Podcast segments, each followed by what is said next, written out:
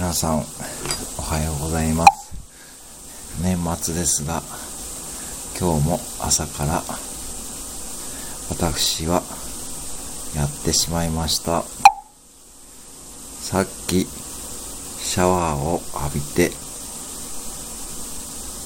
外に出たのですが、バスタオルがないことに気づきました。